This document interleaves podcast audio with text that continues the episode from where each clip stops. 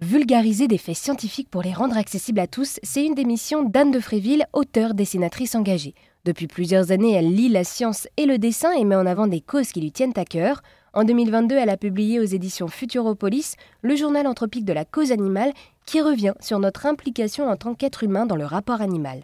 Elle met en avant le combat de plusieurs associations et par téléphone, elle nous explique comment est-ce qu'elle a pensé ce journal. C'est vraiment un journal, puisqu'en fait, ce sont des épisodes de ma vie qui ont vraiment existé. Donc, j'ai essayé de, repenser à, tous les moments de ma vie où j'avais eu une interaction avec un animal, quel qu'il soit. J'ai essayé de, trouver la plus grande variété d'animaux possible, hein, parce que forcément, j'étais bien contente d'avoir vu des crocodiles, parce que ce n'est pas toujours le cas.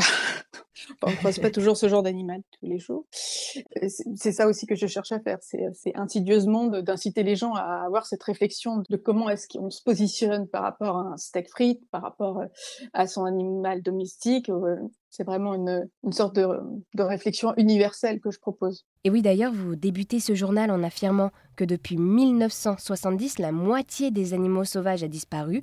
On comprend bien donc quel va être le sujet de ce livre. Et malgré tout, avec les dessins, les couleurs et votre sensibilité, vous essayez tout de même de garder un côté positif? Alors oui, alors je ne sais pas si j'arrive à être positive au final.